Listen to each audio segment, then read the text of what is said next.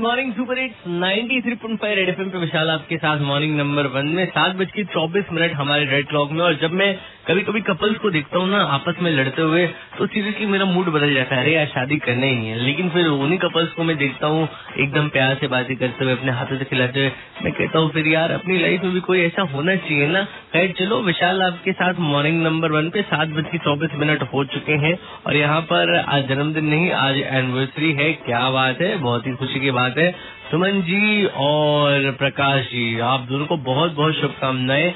आपकी इस बारहवीं सालगिरह के लिए जी हाँ सुमन और प्रकाश जी की ये बारहवीं सालगिरह है और साथ ही साथ ये दोनों जो है ना, लड़ाई तो करते हैं, ठीक है, लेकिन इनके बीच में दोस्ती वाली बॉन्डिंग बहुत अच्छी है। और ऐसा मुझे बताया है प्रकाश की सिस्टर ने। तो आपके सिस्टर की तरफ़ से, यानी कि प्रिया की तरफ़ से आपको बहुत बहुत शुभकामनाएँ और शुभकामनाओं के साथ साथ हम आपको दे रहे ना यमी वाला डिलीशियस वाला केक ताकि आप अपने खासम खास दिन को और खास बनाओ।